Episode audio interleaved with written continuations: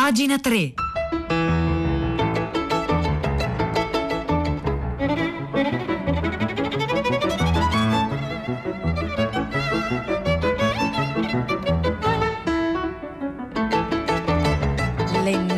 Minuti e 17 secondi, oggi è giovedì 12 agosto 2021. Buongiorno a tutti da Silvia Bencivelli, bentornate e bentornati a pagina 3, la cultura nei giornali, nel web e nelle riviste. Oggi cominciamo da una storia di gatti ce la propone Silvia Ballestra sulla rivista online Doppio Zero. I gatti non sono gatti qualsiasi, sono i gatti di Boumil Rabal, lo scrittore cieco. Gioca molto sul doppio piano realtà-immaginazione, materia-visione, gatti veri, gatti inventati. Questo libro ballata di Boumil Rabal, appunto, che si intitola Io e i miei gatti, che esce per Guanda. Il titolo originale è Autichko. Da una parte lo scrittore, dall'altra una quantità di gatti. Gatti che continuano a riprodursi, a proliferare, mettendo in crisi la moglie. Cosa faremo con tutti questi gatti? Sospira, piange, si angoscia lei, come in un ritornello ossessivo e preoccupatissimo lungo tutto il testo. Già, che cosa ne sarà di questi gatti? Dapprima, continua a raccontare Silvia Ballestra su Doppio Zero, dapprima c'è una casa. Una casa fuori Praga, a Kersko, in mezzo ai boschi, in un luogo che gli amici di Rabal immaginano idilliaco, acquistata nel 1965 per andare a scrivere nel fine settimana. Ci sono una stufa, un letto caldo, ciotole di latte e tanti bellissimi pelosetti irresistibili a cui lo scrittore, ricambiato, tributa parole d'amore puro, canti estatici, dichiarazioni poetiche, fusa. Le parole sono dolcissime, cuccioletti dai calzini bianchi, affetto che fluisce, felicità domestica. I micini sono i nostri figli, i gatti sempre stupendi. Lo scrittore tuffa il viso nel loro manto soffice, li usa come impacchi caldi per curare malanni, se li applica in testa o sulla pancia e sulla fronte per lenire le sbronze. Poi ne ammira le capriole, le buffonate varie e le messe in scena per trattenere la coppia in campagna. Ma quando arriva il momento di andare via, i gatti si intristiscono, si preparano all'addio ore prima, si fanno mansueti. La stufa verrà spenta, lui tornerà in città col cuore pesante e il pensiero alle bestioline rimaste sole, tutti quanti saranno più tristi. Da questo avvio pieno di amore e tenerezze, tutto sentimentale, scaturiscono varie domande. Questi gatti, così presenti e così amati, sono gatti veri o sono lì pronti a farsi metafora di qualcosa, di qualcuno? Sono i suoi libri, le sue idee o sono le donne che ha amato, gli amici, le persone vicine, gli affetti in generale, in cui all'amore profondo e idealizzato fa da contraltare la quotidianità, con le separazioni, gli addii, i tradimenti, la sospensione di cure e attenzioni, il peso della responsabilità, il rimorso, le partenze e la fine? Sono amici in carne e ossa, voglio dire, certo, ma sono anche rappresentazioni di impegni, angosce e rapporti? O sono gatti veri e basta? Una colonia felina in procinto di formarsi, un'accumulazione seriale, una collezione, un allevamento? Siamo lì, pagina dopo pagina, a chiedercelo quando a un certo punto l'idillio volge al nero e piomba nell'incubo. E allora, prosegue Silvia Ballestra, è sempre esistito un problema di controllo delle nascite dei gattini. Prima della sterilizzazione dal veterinario, come si risolveva? La risposta a quest'ultima domanda la conosciamo e a un certo punto, crudele, ineludibile, arriva anche nel racconto sotto forma di sacco marrone. Un sacco che una veggente, tale Marenca, ha lasciato in dono assieme a due profezie. La prima, che il protagonista sarebbe diventato un giorno scrittore. La seconda, che si sarebbe ritrovato in una situazione tale da impiccarsi al salice accanto al, rusce- al ruscello. Ed è vicino a quel salice, vicino a quel ruscello, che sorge un cimitero di gatti. E allora cosa stiamo leggendo? Un racconto dell'orrore? Un racconto realistico? Come si trasformano i dolci mici in spietati assassini di uccelli, persecutori di coniglietti, gatte rissose che non risparmiano colpi a nessuno, giudici sdegnosi del proprietario che un tempo li aveva accolti con tanto amore e poi all'improvviso non ha esitato a cederli, allontanarli, a cui ha ammazzato i figliolini senza pietà. Che cosa sono questi massacri?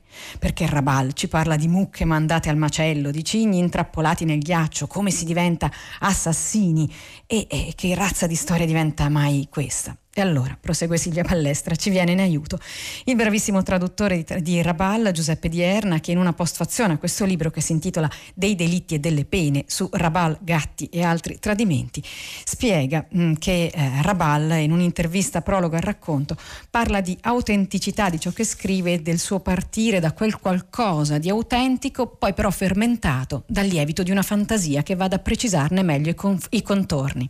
Insomma, è un continuo gioco tra autobiografia biografia e mistificazione, un salto dalla materialità delle pappe, dei bocconcini per gatti, alla letteratura, dunque all'immortalità. Nella postfazione Dierna racconta i gatti veri di Rabal, che si chiamavano Pepito, Neretto, Cassius, e poi ci sono altri gatti che hanno dato spettacolo nella letteratura, il signor gatto di Gianni Rodari, Behemoth di Bulgakov, Beber di Céline, di cui abbiamo parlato tanto questa settimana, poi ovviamente il gatto con gli stivali, insomma il binomio scrittura-gatti è antico, il catalogo è lungo, si trovano anche tanti cataloghi in rete e in questi cataloghi Rabal ha un posto d'onore. Di nuovo Dierna sulla stampa racconta che dopo la morte dello scrittore nella regione, appunto nella regione di questa sua casa, è nato un commercio di kitsch felino, con statuette di gatti in ceramica vendute in suo ricordo e alla fermata dell'autobus da cui scendeva per andare a casa sono state poste due statue di gatti. E allora andiamo a conclusione non è affatto un racconto di gattini, di gattini da fotoromanzo o da scatola di cioccolatini. Questo Auticco, e Auticco è il nome di una delle gatte, ma una delle tante che dopo un po' si confondono, si sovrappongono in una spirale gattesca un po' allucinata. Insomma, questo Auticco è un racconto eccentrico, sia tra le narrazioni feline da scrittori, sia nella produzione di Rabal stesso è eccentrico, anomalo, ma per paradosso e ironia con una sua forza capace di attirarti al centro della sua scrittura, a volerne sapere di più, a voler lasciarsi coinvolgere dai suoi libri più autobiografici, in cui ricorrono molto i gatti, e di lì, per chi non l'avesse ancora fatto, passare a conoscerne i romanzi, i libri famosissimi, i treni strettamente sorvegliati, le solitudini troppo rumorose, la Praga d'oro e i re d'Inghilterra serviti dai piccoli camerieri. E a proposito appunto di Ho servito il Re d'Inghilterra, uno dei libri più famosi di Bourmil Rabal. Vi ricordo che c'è una lettura ad alta voce di Fausto Paravidino che potete trovare sul sito di Radio 3. E allora conclude Silvia Ballestra in questo articolo su doppio zero a proposito dei gatti di Boumil Rabal, gatti come accompagnatori nell'opera dello scrittore, protagonisti, compagni di vita e di scrittura, gatte e gattini. Che ne faremo di tutti questi gatti? Lì leggeremo. Questo articolo lo trovate su doppiozero.com e si intitola I gatti di Boumil Rabal.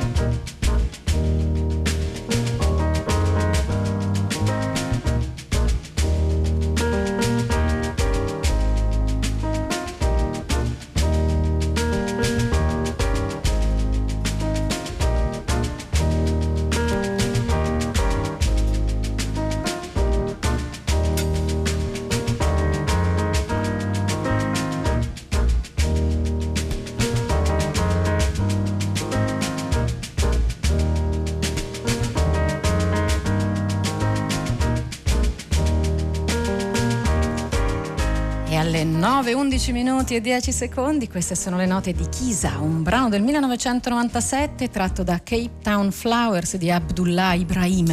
L'abbiamo ascoltato altre volte qui a pagina 3. Abdullah Ibrahim, nato anche nato Adolf Johannes Brand e conosciuto anche come Dollar Brand o Dollar Brand, è un musicista sudafricano, uno dei più grandi pianisti sudafricani.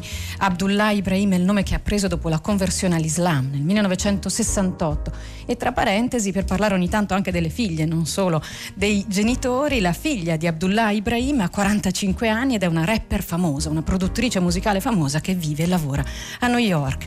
Ed è sulle note di Abdullah Ibrahim che do il buongiorno a Rosa Polacco. Ciao Silvia, buongiorno. Noi questa mattina seguiamo la linea degli incendi che bruciano Sicilia, Puglia, Sardegna e Calabria. Ieri tre vittime, paesi evacuati, foreste distrutte e il sud devastato dai piromani e dagli incendi dolosi. In questi giorni, peraltro, di caldo estremo, ma soprattutto giorni in cui tanto stiamo parlando di clima e di ambiente. È stata una settimana questa dominata dall'attenzione degli ascoltatori di prima pagina su questi temi e su cui torniamo ancora stamattina alle 10. Grazie, grazie Rosa. Allora lasciami ricordare il numero di sms per intervenire durante la diretta nei nostri programmi è 335 56 34 296. Lo ha fatto anche Enrica a proposito dei gatti, gatti nei libri. Lei ci ha ricordato i gatti di Rossini, gatti nella musica riferendosi probabilmente al duetto buffo di due gatti, un duetto per soprani che ha come testo unicamente la ripetizione della parola miau e che viene attribuito a Rossini. La storia della sua musica ci racconta Wikipedia che siamo riusciti a aprire adesso così molto velocemente, è un pochino più complessa di così, la musica non è soltanto di Rossini, ma su questo rimandiamo alla redazione musica che è molto più competente. Noi continuiamo a leggere storie, storie che ci raccontano le pagine culturali, anche quelle online, c'è una storia storia curiosa che è quella dei Lego, i mattoncini Lego. La racconta Daryl Austin su National Geographic nell'edizione italiana. È la storia segreta di come una banda di sbandati ha salvato i mattoncini Lego. Prima della fine degli anni 90 l'azienda non pensava che i clienti adulti avessero un valore. Ha raccontato questo eh, direttore della Lego, che è stato direttore della Lego fino al 2014. La dirigenza pensava che gli adulti sminuissero il marchio. Oggi le cose sono cambiate. La Lego è l'azienda produttrice di giocattoli più grande e redditizia al mondo. Il mattoncino Lego è stato dichiarato giocattolo del secolo. La rivista Time lo ha incoronato il giocattolo più influente di tutti i tempi. E eh, appunto oggi si considerano anche i fan adulti della Lego che hanno un, un acronimo apposta nel mondo commerciale che è AFOL, cioè Adult Fans of Lego, sono diventati essenziali. E sono diventati essenziali, si racconta in questo articolo, quando l'azienda la, eh, ha conosciuto un momento di crisi. La storia è interessante perché la, eh, l'azienda nasce come un, un'azienda per realizzare giocattoli per bambini, giocattoli di legno, la paperella, il maialino, l'auto da corsa che si traina col cordino. Nel 1958 i due proprietari cominciano a fare i primi mattoncini che sono quasi del tutto uguali a quelli di oggi. Poi una grossa crisi negli anni 90 quando si è tentato un'innovazione in senso sbagliato e allora lì sono arrivati gli adulti, gli adulti che sono stati ammessi a questo mondo che fino a quel momento si pensava precluso, anzi si pensava che l'ingresso degli adulti avrebbe portato una certa vergogna. L'articolo finisce dicendo sono entrato in un negozio della, di giocattoli e ho visto tre generazioni di uomini, tutti e tre, tutte e tre gli uomini, appunto il bambino, l'adulto e l'anziano, fermi nella corsia dedicata ai leghi che guarda, ai Lego, scusatemi, non esiste il plurale di Lego, che guardavano delle costruzioni molto diverse tra loro. In quel momento ho capito che gli sforzi di far considerare anche gli adulti dei giocatori coi giocattoli erano stati ripagati. La storia della Lego e della banda di sbandati che ha salvato i mattoncini la racconta il National Geographic nella sua edizione italiana e la trovate linkata alla nostra pagina web che come sempre è www.pagina3.rai.it.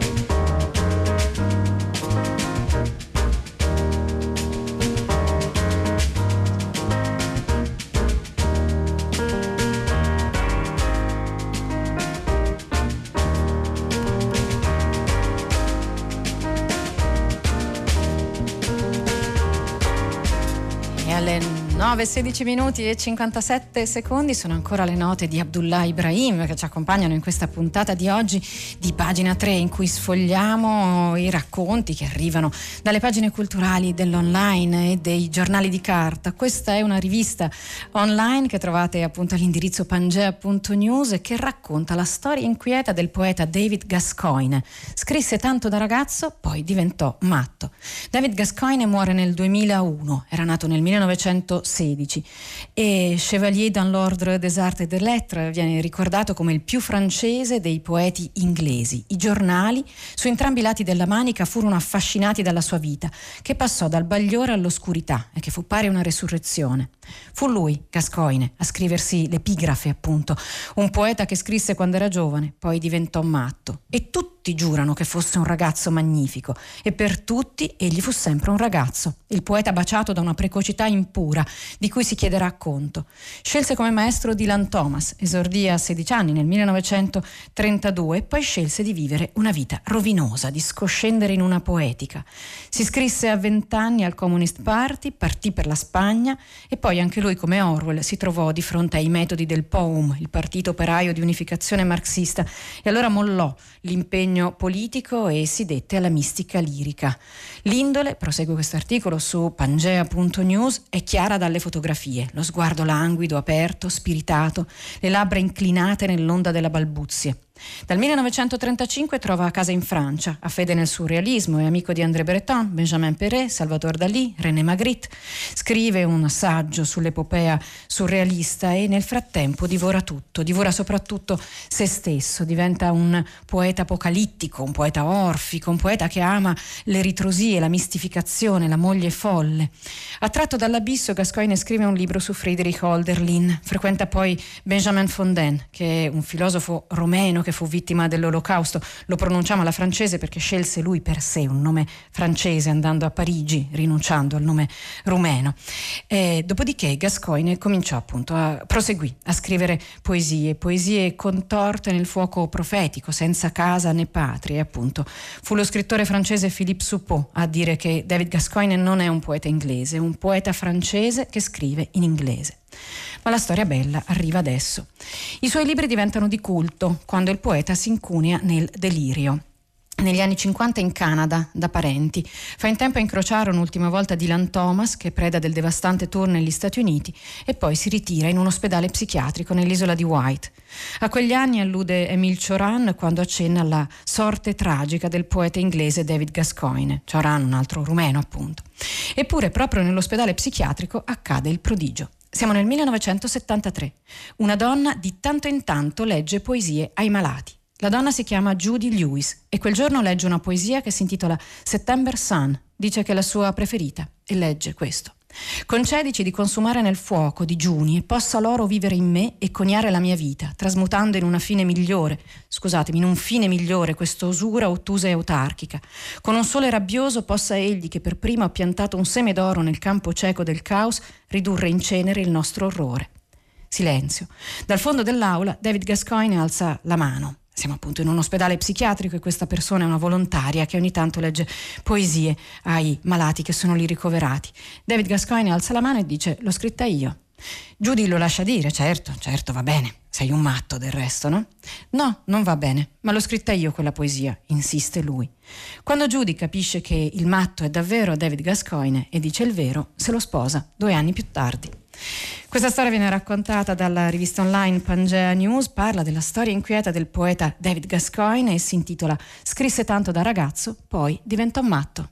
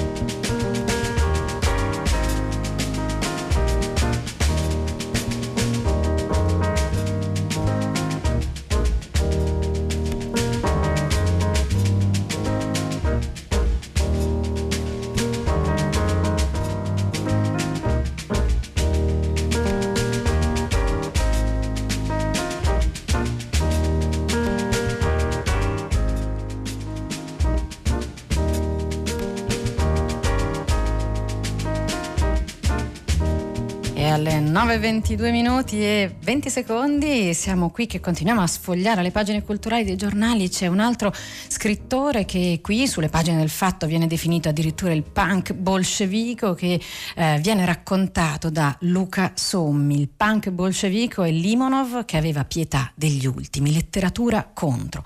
Quello che si racconta è appunto del, dell'editore, l'editore italiano Sandro Teti che sta per pubblicare molti inediti di Limonov.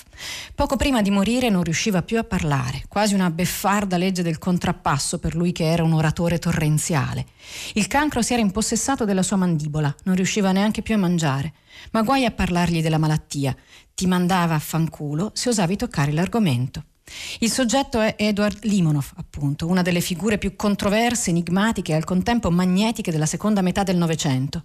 Poeta, politico, dissidente, diventato famosissimo in Occidente grazie alla biografia romanzata che gli ha dedicato Emmanuel Carrère nel 2012.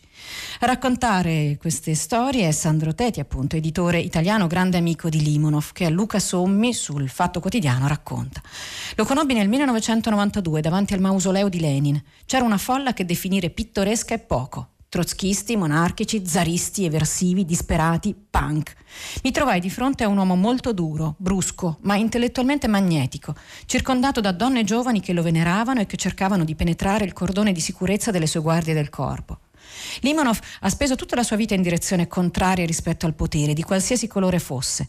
Dissidente a New York, dissidente con Boris Yeltsin, con Vladimir Putin, ma anche in collisione con i neocomunisti, guerrigliero al fianco dei serbi nell'ex Jugoslavia, alleato dell'ex campione di scacchi attivista Gary Kasparov, leader del blocco politico Altra Russia. Il partito nazional bolscevico da lui fondato non è stato riconosciuto, ma oggi ne è nato un altro, questa volta regolare, che porta il suo nome in calce alla sigla. Insomma, un ossimoro vivente, Limonov, un ossimoro vivente che eh, appunto ha eh, preconizzato il caos ideologico che viviamo oggi, nelle contraddizioni che vedono i partiti progressisti aver consenso nell'establishment e quelli conservatori in quello che una volta, senza pudore, si chiamava proletariato.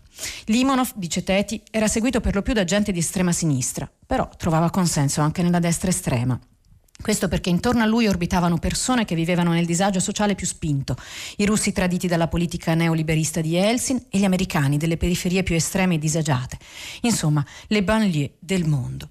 Queste, questi libri, libri vengono ripubblicati dall'editore Teti nel corso del 2022 troveremo in libreria libri di poesia e di prosa il suo successo dal titolo Il poeta russo preferisce i grandi negri, per la prima volta tradotto direttamente dal russo e non dal francese. Questo articolo lo firma Luca Sommi, lo trovate sul Fatto Quotidiano di oggi, racconta la storia di Limonov, il punk bolscevico, si intitola appunto così e precisa che aveva pietà degli ultimi.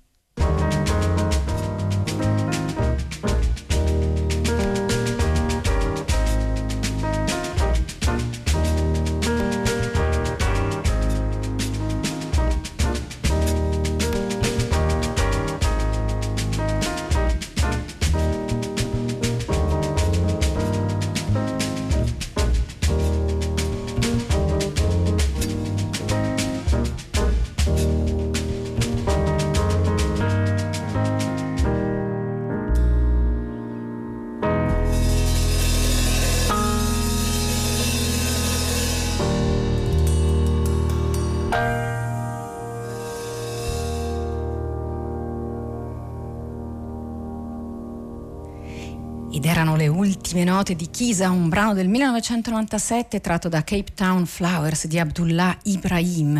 Vi ricordo che tutte le informazioni sulla puntata di oggi le trovate sul nostro sito internet dove trovate anche una sezione che si intitola Oltre la diretta. Lì noi continuiamo anche oggi, come tutti i giorni, come sempre, a occuparci anche dei problemi dei lavoratori del comparto culturale. Sono ovviamente problemi, questioni che ci stanno molto a cuore, noi una rassegna stampa culturale e lo facciamo oggi anche in ideale continuità con le parole del Papa che ha detto non è cultura se sfrutta il lavoro schiavo. Eh, ricordandovi questo, però vogliamo segnalarvi un altro evento culturale che sta avvenendo proprio in questi giorni, eh, probabilmente vi risuonerà un po' con quello che abbiamo raccontato della Lego e dei giochi per adulti. Questa è una scultura, una scultura che si erge oggi sulla, su, sulle colline di Fonteblanda, Magliano, in Toscana, nella Maremma e rappresenta il braccio di Goldrake. Sulle colline della Maremma toscana, racconta il sito fumettologico, è stata installata una scultura alta 5 metri che riproduce il braccio di Goldrake, il famoso robot creato da Go Nagai, protagonista di manga e anime, insomma di fumetti e cartoni animati. L'opera è stata realizzata dall'artista Moira Ricci in ferro, vetro resina e altri materiali misti e fa parte di un progetto culturale, un progetto artistico che si chiama Hyper Maremma, un'associazione che promuove l'arte sul territorio maremmano. Questo grande pugno di Goldrake, alzato verso il cielo, è stato installato lo scorso 7 agosto sulle colline appunto di Fonteblanda e sarà visitabile fino al 15 settembre di quest'anno. Come riporta Hyper Maremma sulla propria pagina Facebook, per l'artista appunto Moira Ricci il pugno di Goldrake assume il significato di protezione e salvezza verso il genere umano.